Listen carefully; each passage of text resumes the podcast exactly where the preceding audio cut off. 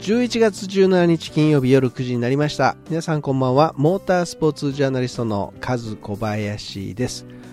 今シーズンの国内ビッグレースもスーパー GT 最終戦モテギをもちまして終了しました。寂しいですね。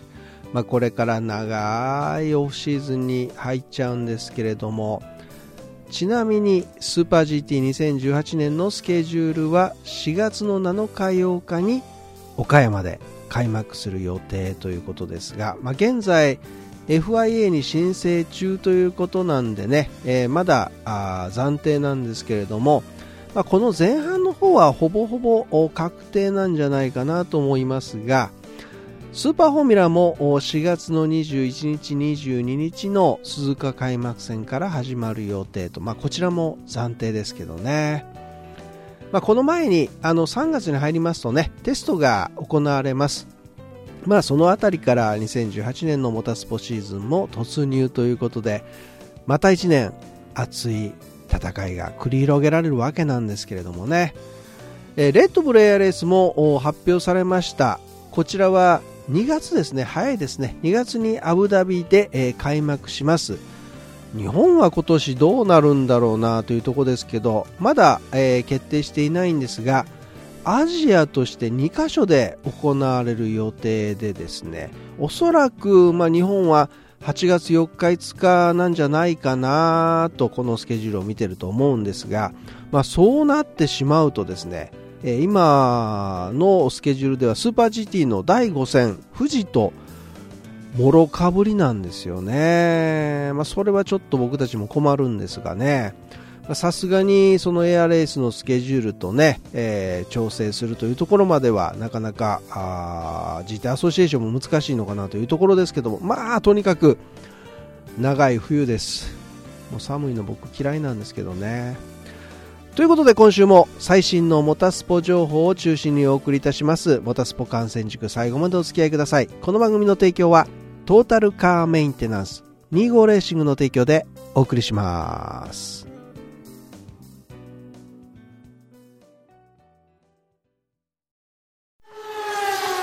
モータースポ観戦塾第1コーナー。2017オートバックスーパー GT ラウンド8モテギ GT グランドファイナルが先週栃木県のツインリンクモテギで開催されました。4月岡山で開幕しましたスーパー GT も第8戦このモテギで終了となってしまいました。本当あっという間でしたね。えー、土曜日、日曜日合わせて5万5500人の方が来場されました。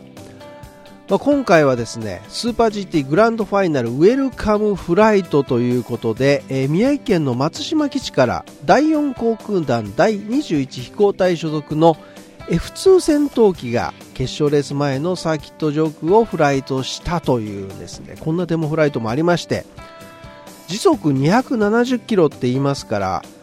下手するとですねスーパー GT のマシンより遅い超低速で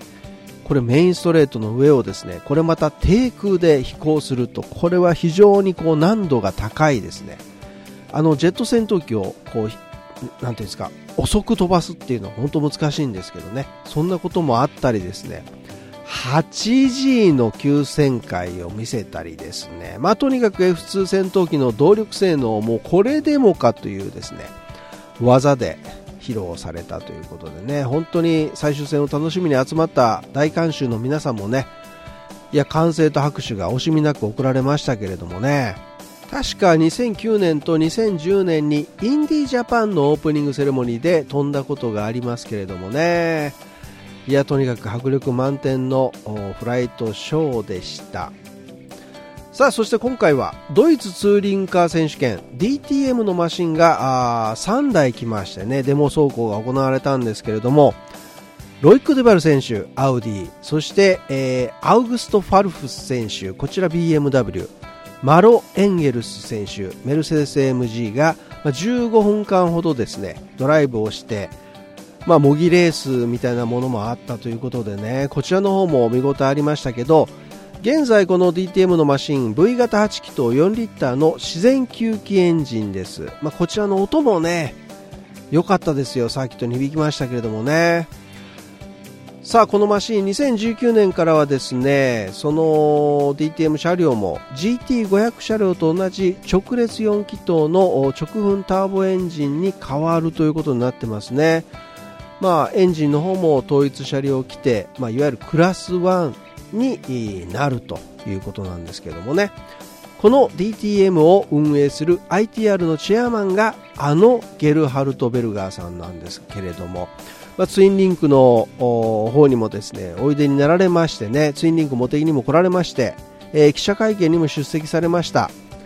まあ、いつも日本に戻ってくることは自分にとって嬉しいこと。日本でたくさんのレースを戦ったしホンダのためにも戦っていたので多くの日本のファンがいる。また今回日本に来て多くの友人たちに再会できたことも嬉しいというふうにねコメントされています、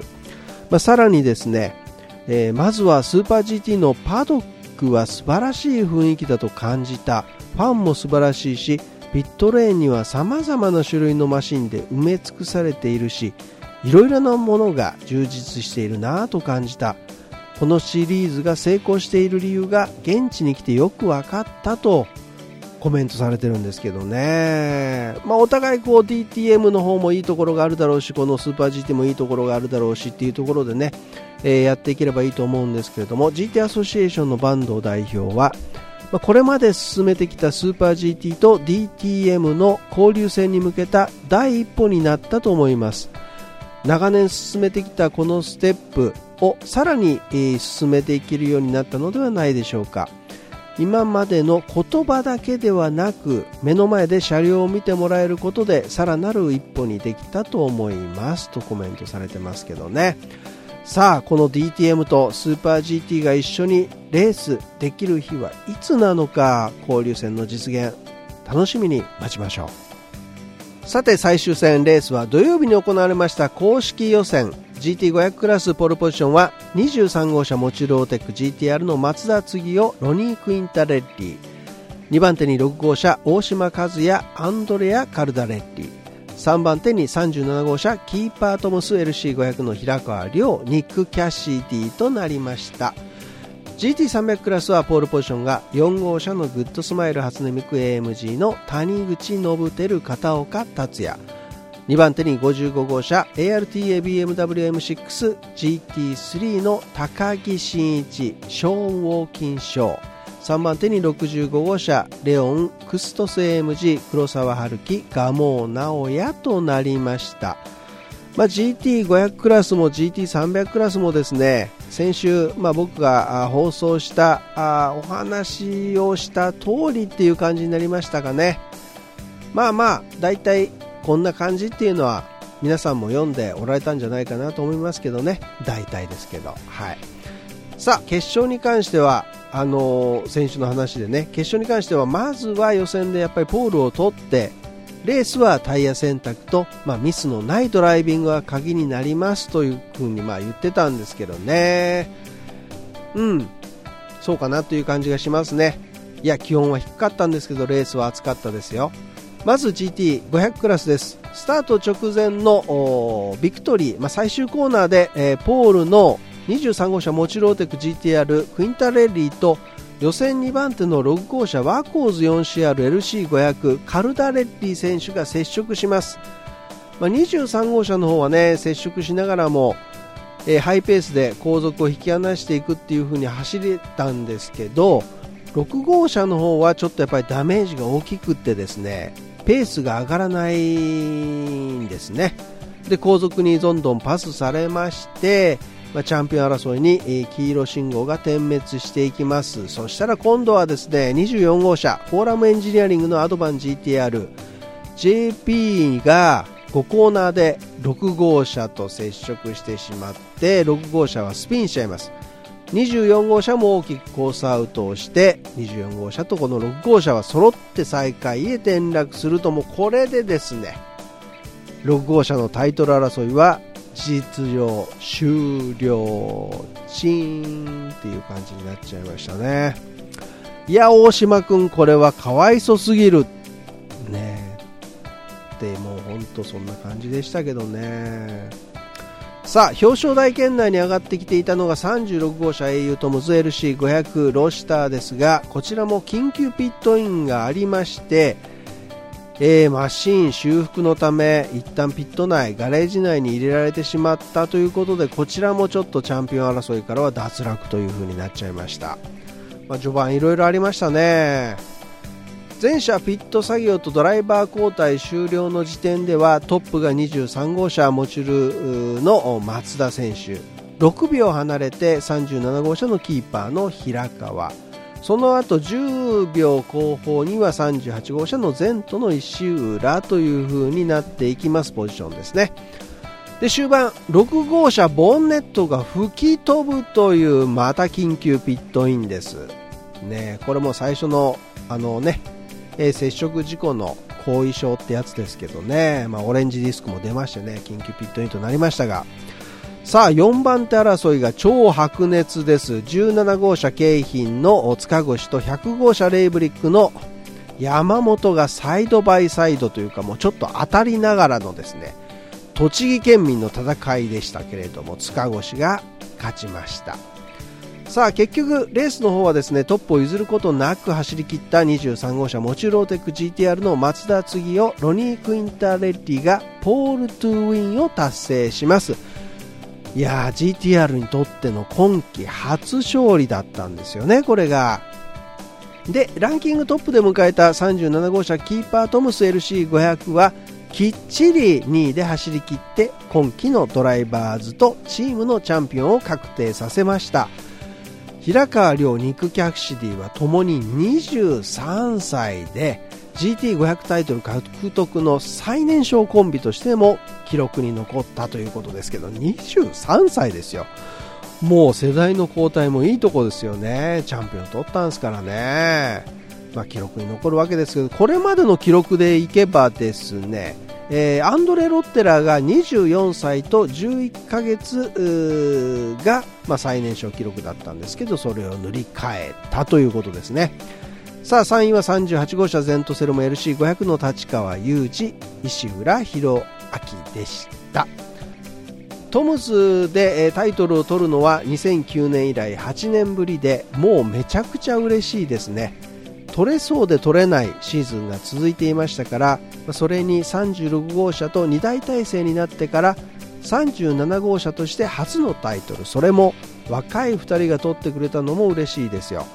2016年シーズンは取りこぼしもあったけど今年は全てのレースでちゃんとポイントを取ることができた大きな成長だと思います。もちろんドライバーだけでなくチームとしてもね。シリーズを振り返ってみてもやはりタイでの2勝目がタイトルにつながる大きな勝利になりました。それと岡山で勝つとタイトルが取れないというジンクスを打ち破れたことも嬉しい。本当はあわよくばこの最終戦で優勝して3勝を挙げてとも思っていましたがそれはできなくてちょっと悔しい思いがありますが本当に若い2人でチャンピオンを取ってくれて嬉しいですと関谷正則監督はおっしゃっています。本当におめでとうございます。さあ、えー、GT300 クラスです。ポールポジションスタートの4号車初音ミックは2位以下との差を序盤から広げていきます。この時はですね25号車も2番手争いで55号車とやってたんですね。で30号車トヨタプリウス APRGT 佐々木浩太が GT500 車両と接触してその後数週後に88号車のマネパランボルギーニ GT3 のオリトマナブ選手も GT500 車両と接触するということでねこの辺がねちょこちょこちょこちょことありましたね。16周で4号車初音ミク片岡が最小限周回でピットインしましてタイヤ4本を変えて41秒というですねちょっと長めのピットストップで谷口に交代して出ます。早かったですね16周ですからね。33号車 D ステーションはタイヤ無交換作戦でピットアウトしましてスベン・ミュラーから藤井智信選手に交代すると。25号車ビバックこちらは山下から松井選手に乗り換わって、えー、リアの2本だけの交換を行います。65号車 AMG 黒沢から蒲生直哉選手に変わりましてこちらはフロント2本のみを交換で短縮してのピットアウトということでした。さあ、えー、この33号車 D ステーションのポルシェですけれどもねペースも速くってねいやちょっと優勝も見えるかな？表彰台が見えてるよなっていう感じで走っていたんですがなんとフロントタイヤのパンクが起こっちゃいます。タイヤ無交換作戦ちょっとこれはあ京都出ちゃったかなと。緊急ピットインとなりましてトップ争いから脱落します。31周まで引っ張ったのが55号車 ARTA こちらもタイトル獲得には優勝しかないということでタイヤ無交換で勝負に出ます。わずか20秒ということでコースに復帰しましてえー、トップを維持するということですからね、これ、あのー、4号車の初音ミクの半分のタイムでしたからすごかったですよね。さあ25号車松井がペースがガクンと落ちまして65号車蒲生が前に出ますそして55号車のトップを追撃態勢に入っていくんですがタイヤ無交換だった55号車徐々にやはりペースが落ちていきまして45周目には65号車の蒲生君が tail to nose 状態まで接近します。そして46周目の最終コーナーでわずかにアウトに膨らんだ55号車を見逃さなかった65号車の蒲生を一気にインを刺して2台はストレートで並走します。そして1コーナーへのアプローチの手前で抜き去ったと。ねえ。でこのまま65号車レオン、クストス AMG 黒沢春樹がもう直哉が逃げ切っての優勝ということで第6戦鈴鹿に続く今季2勝目を、まあ、最終戦で挙げたと。2位には55号車 ARTA BMW M6 GT3 の高木真一ショーン・ウォーキンショーが入りました。4号車グッドスマイル初音ミク AMG は確実に走り切って3位でゴールしましてこれで谷口片岡組は2014年以来ともに3回目のドライバーズチャンピオン。このコンビでは2回目なんですが獲得します。グッドスマイルレーシングチーム右京は2回目のチームタイトルを手にしました。片山右京監督のコメントです。今日は本当にありがとうございました。おかげさまで久々にタイトルを取ることができました。以前と違って今の GT300 クラスは大変な激戦区になっていてまあ、誤解を恐れずに言うなら以前のジェントルマンレースとは違っています。FIA GT3 車両でも自動車メーカーやタイヤメーカーの戦いになっていますが我々がタイヤを供給してもらっている横浜タイヤも今年は100周年記念で節目の年となっていますがそんなタイミングでタイトルを取ることができ少し恩返しができたかなと。もちろんドライバーだけではなくチームの現場も頑張ってくれています。レースはいい時ばかりではなく厳しい時もありますがその厳しい時にもチームが頑張って耐えてくれたその結果としてのシリーズチャンピオンだと思うしその意味ではチーム全体に本当にありがとうございましたと言いたいですね。と片山右京監督。本当におめでとうございました。さあ我らが25号車リバック86マザーシャシー松井高光山下健太組はレースが5位でした。これで、えー、ドライバーズランキングも5位という結果になりました。ね今年はちょっといろいろありましたよね。25号車もね。鈴鹿でひっくり返ってからちょっと調子が狂ったかなというところもありますがまあ来シーズンに期待したいなというところですけど。今シーズンはあの松田杉選手もね、えー、言ってました GTR 序盤の開発遅れが一番大きな要素だったと思いますというふうにね、えー、おっしゃってたんですけれども、まあ、GTR の競争力がレクサスより劣っていたっていうのはまあ明らかでね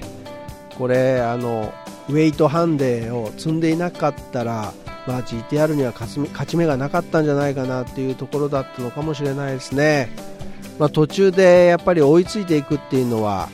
やっぱりこう容易ではないかなというところです、まあ、それでも23号車は一生懸命車を開発しまして、まあ、ミシュランタイヤもそれに応えた結果シーズンをまあチームもドライバーズランキングも2位で終えられたというのは立派だと思いますね。これはあの必ず来シーズンのやっぱりバネになると思いますけどね。曲は平井大で A Good Day でした。さて F1 の話題です。2017年 F1 ブラジルグランプリ決勝が先週行われました。土曜日の予選 Q1 で今シーズンのチャンピオンになりましたルイス・ハミルトンがクラッシュしちゃいます珍しいミスでしたねギアボックスやパワーユニット周りの部品を交換しましてピットスタートとなりますポールポジションはメルセデスのバルテリ・ボッタス。2番手にフェラーリセバスチャン・ベッテル。3番手にフェラーリのキミ・ライコネンでした。さあ決勝レース。2番手からスタートしたフェラーリのセバスチャン・ベッテルが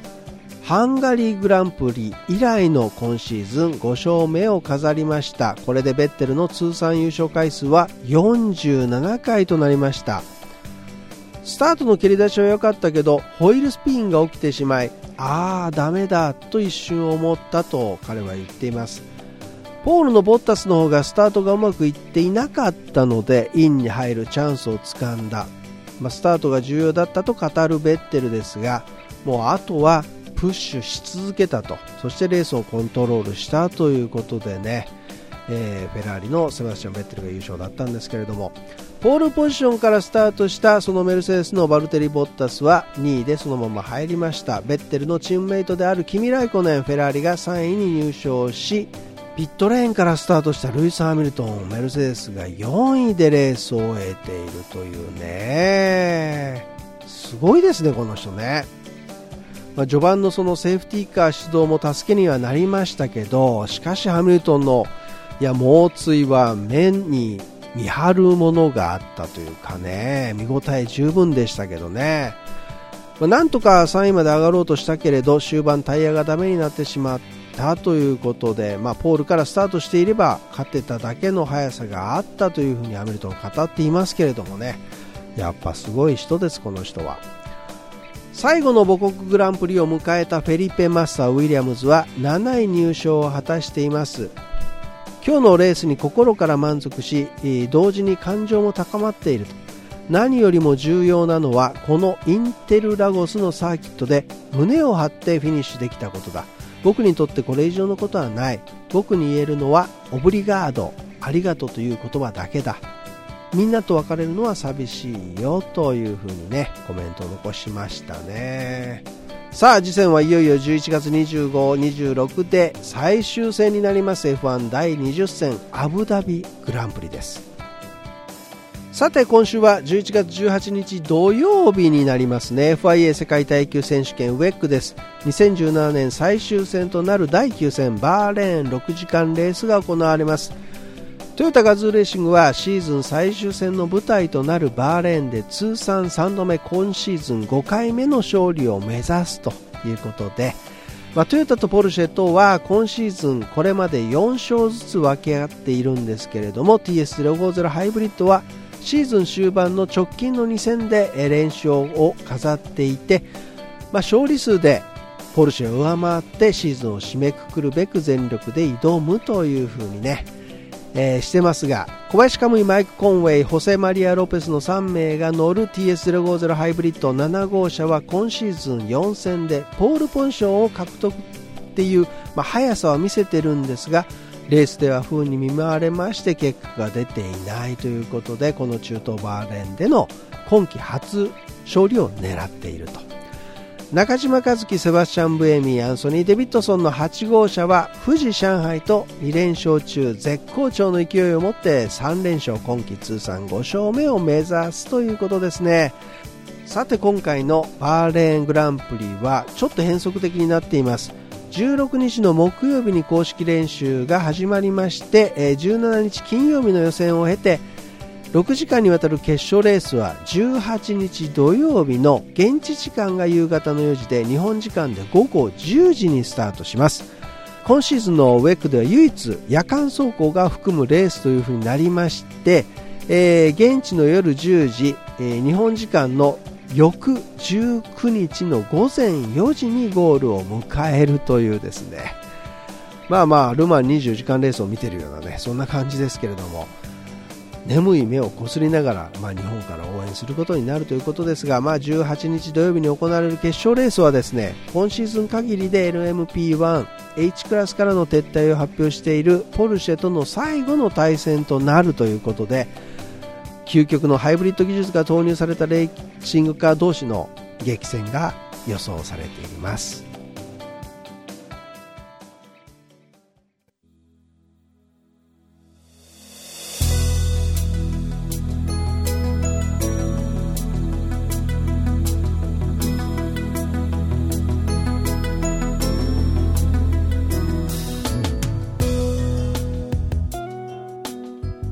はい、ということで、もう終わりの時間となってまいりました。